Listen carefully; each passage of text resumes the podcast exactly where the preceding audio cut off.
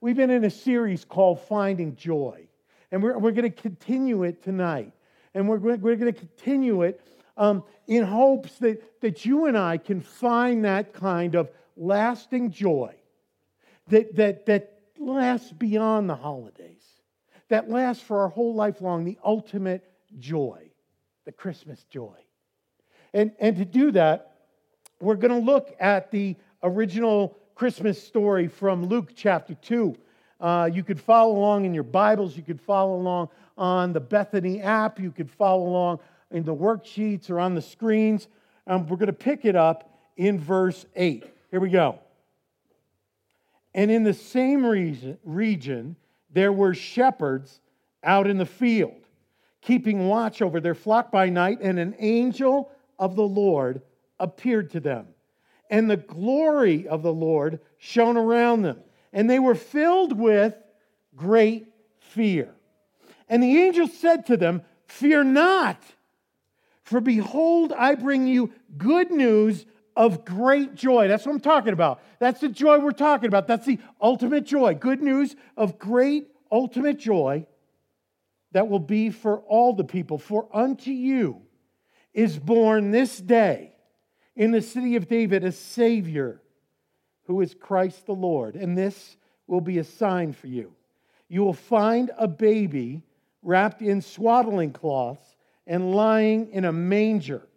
And, and, suddenly there was with the angel a multitude of the heavenly host praising God and saying, Glory to God in the highest, and on earth, peace among those with whom he is pleased. Who's that? It's all those who, who believe, who believe. And when the angels went away from them into heaven, the shepherds said, Get this, to one another, let us go over to Bethlehem and see and experience this thing that has happened, which the Lord has made known to us. And they went with haste and found Mary and Joseph and the baby lying in the manger. And, and when they saw it, they made known the saying that had been told to them concerning this child. And all who heard it wondered at what the shepherd told them. But Mary treasured all these things, pondering them in her heart. And the shepherds returned, glorifying and praising God. See, they, they got the joy. They, they got it. They got it. Glorifying and praising God for all that they had heard and seen as it had been told them. So there are three steps in this passage to finding the ultimate Christmas joy that doesn't expire at the end of the season. Okay, so we're going to quickly look at those three steps. We're going to take them. Okay, step number one you got to realize that you are not disqualified from receiving the joy of Jesus. A lot of people came in here feeling disqualified from God's best. And, and I got to tell you that you are not. You are not. Uh, you see, because while Jesus is the God baby in the manger, he is also the eternal, all powerful, all knowing God who planned this out from the very beginning. From the very beginning. And he was born where? In a manger. Jesus was born in a manger, a combination of a, a compost heap and a litter box. Like, really?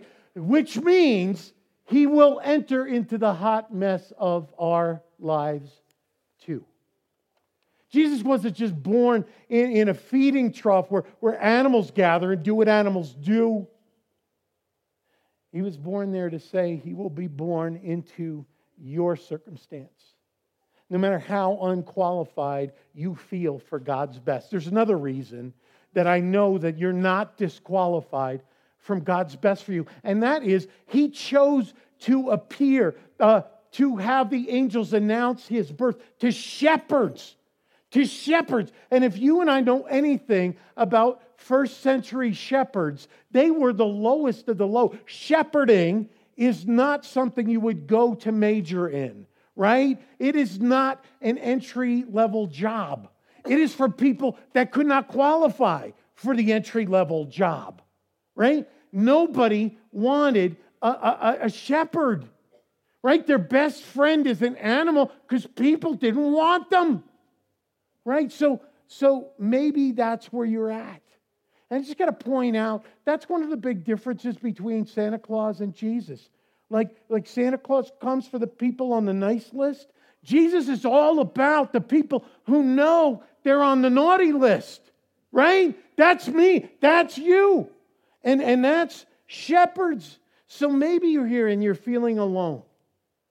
And maybe you're here and you're feeling less than. Or maybe you're feeling like, like, like a failure.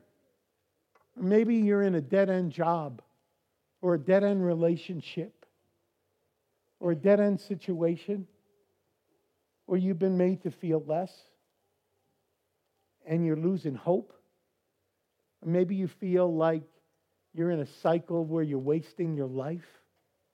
And I can tell you that because Jesus wants shepherds, Jesus wants dumpster fires like me. Jesus wants you, no matter where you are. You are not disqualified from God's best and God's joy that He wants to give you. So it's not anything that you've done or felt or anything that's been done to you that makes you disqualified for the joy of Christmas. It's because of what you've done and felt and what's been done to you that Jesus knows you need his joy. And his love is calling to you, calling to me right now, just as it did to the shepherds. That's step one. Say to yourself, I am not disqualified. I am not disqualified from the joy of Christmas. Okay, step two. Then we're ready for step two. You got to acknowledge that you can't do it yourself. You need a rescuer. Like we all get stuck here, no matter what your situation is. We all get stuck here. We have to say with this lady, Help! I have fallen and I can't get up. Right? I want you to say that with me. Help! I've fallen and I can't get up. I think she's faking it. Why? because her clothes and her makeup and her hair are perfect. She doesn't look like she just ate it, but we do. We can't fake it. We have to know. Take that down, it's distracting. Thank you. We have to know I have fallen and I can't get up. It doesn't, doesn't matter. It doesn't matter what your situation is. We fall, we can't do it alone. We can't fix us. If you could find ultimate joy on your own, wouldn't you have already done it? You can't, I can't, none of us can. Only Jesus can be that for us. And this is where our culture gets us so tripped up. Because here's where our culture is it would like us to believe the very powerful and nice sounding lie. And here it is we have everything we need to work together and erase the darkness of this world. We can fix this if we try hard enough. I am not saying that we should not work together. I am not saying that we shouldn't alleviate poverty and darkness and hurt. What I am saying is that is not enough. That is not enough. If we could, we would, but we can't, so we don't. And so we place our trust in a government, we place our trust in a market, in innovation, in business, in technology, in entrepreneurship. We're going to find the answer. Well, the problems keep creating themselves. And even hardworking, deeply moral people have to come face to face with this that seeking the good life doesn't result in goodness or life. That's what it is. It says, you know, we're, we're seeking the good life, then where's all the goodness? And where's all the life? Well, we have to stop looking for an answer outside, inside ourselves, right? Inside ourselves, that we're going to rise up and we're going to come together, and all of us together without God, right? We're going to do this. What we need is something from outside of ourselves. We need Jesus who came. That's why he came to give us life, to give us hope, to give us a way where there was no way.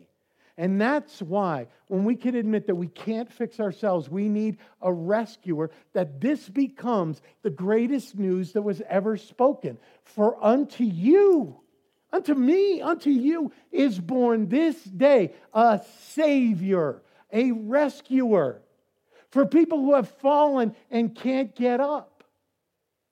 Who is Christ the Lord? Who is Christ the Lord?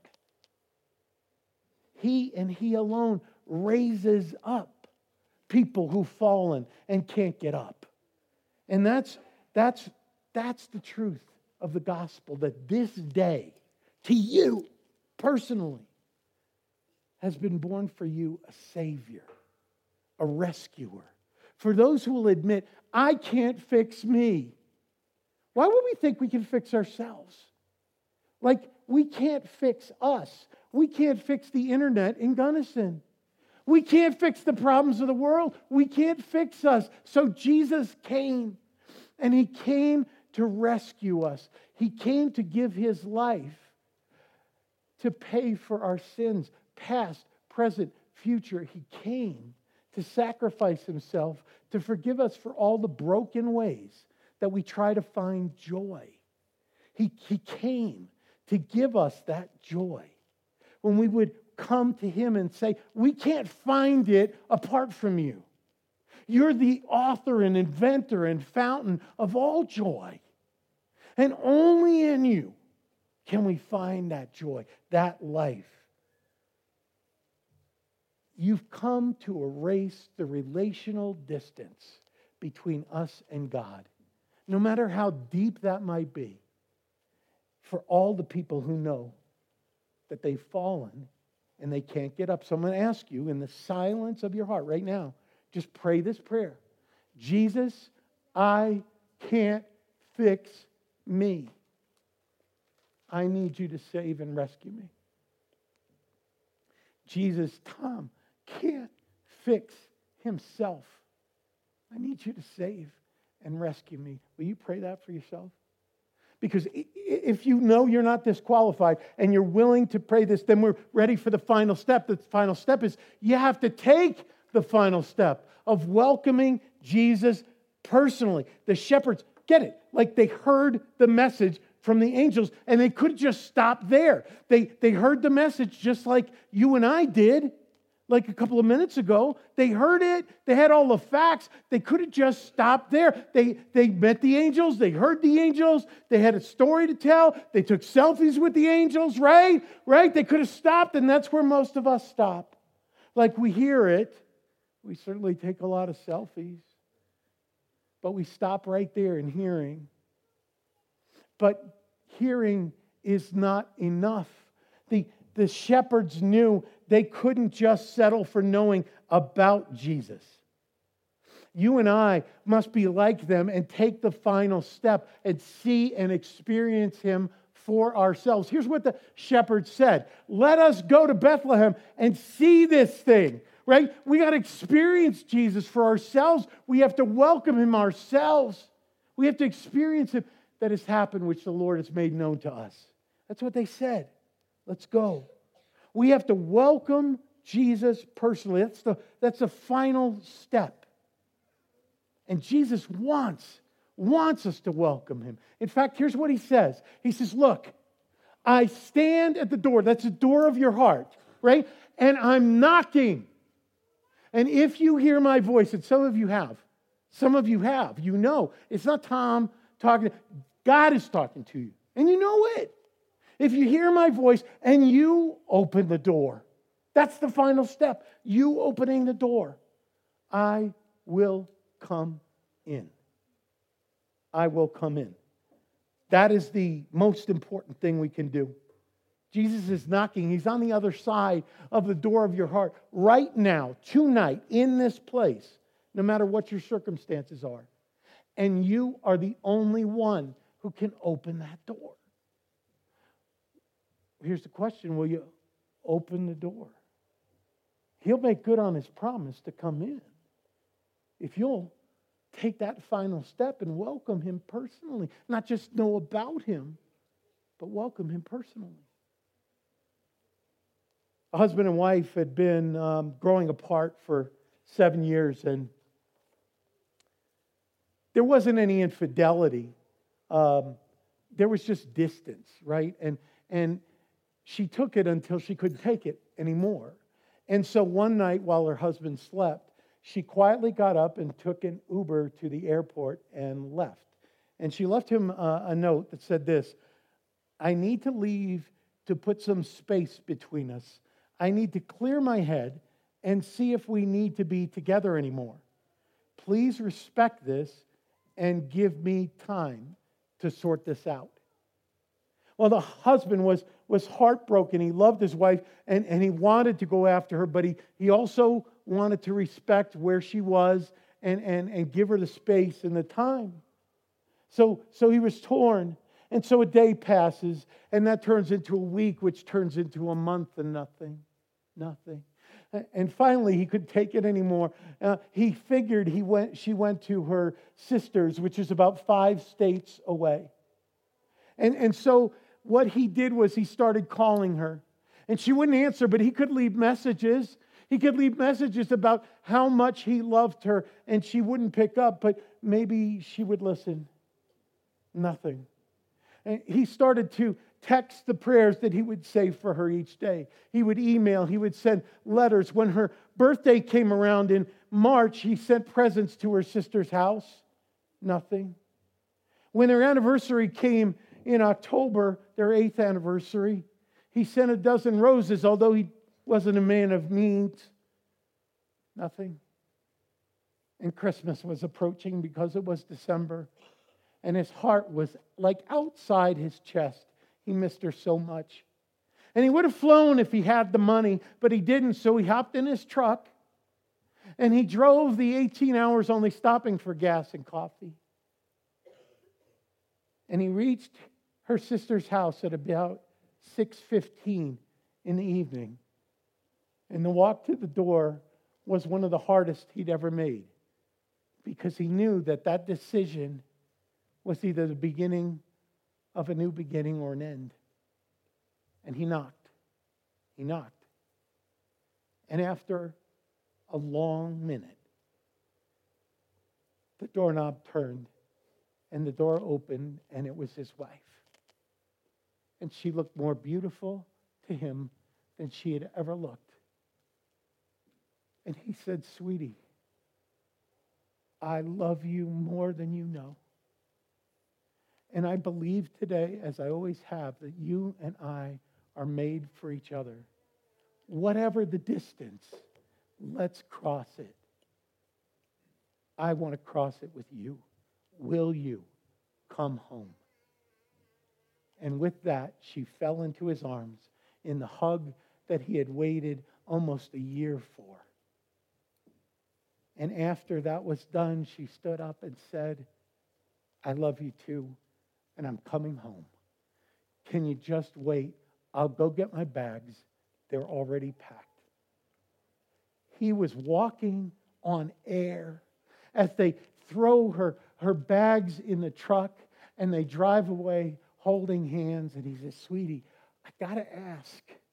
He says, I'm so grateful. Look, I, I am beyond over the moon excited that you're coming home and that we're starting again.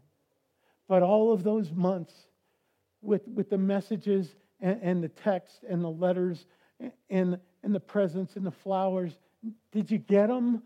Did you? Why? Why are you coming home now? I'm so glad that you are. And she said, Because this time you came for me. And that's how I knew you loved me. This time, you came for me. And before you and I like come down on the wife, that is exactly where some of us are tonight. Jesus loves you dearly and misses you awfully and has sent messages and texts and letters and presents into your life and flowers and, and everything you, you can imagine trying to draw you back home. But tonight, we celebrate the fact that He loved you enough to come for you. And He stands at the door just as that husband did and knocks. If you will open the door, He said, He will come in and you will not know about him. You will know him. And he is the Christmas joy that doesn't have an expiration date. That's more joy than you'll ever need. Jesus has come the 999,999 of the million steps in between you and him. But the last step of opening the door is one that you and I have to take because relationships are like that. They have to be mutual. So, so will you take that final step? That's the question. You'll know that you're not disqualified. You'll know that, that, that you're, you've fallen and you can't get up. You can't fix you. You need a rescuer, and you know that he's come for you. One of my favorite songs by the Eagles put it this way You better let somebody love you before it's too late. If you've moved through these steps, will you make this your prayer? Jesus, I hear you knocking at the door of my heart. Tell him that. Tell him that. I believe you came all this way for me. I, I take the last step of faith to receive and welcome you, and I am opening the door of my heart right now. Come in. Come in. Be my Lord and Savior. Forgive me, and I will let you love me forever. And I will love you forever too. Please come in. That's that's the third step. Let's pray. Lord, thank you. Thank you for the joy that transcends all circumstances.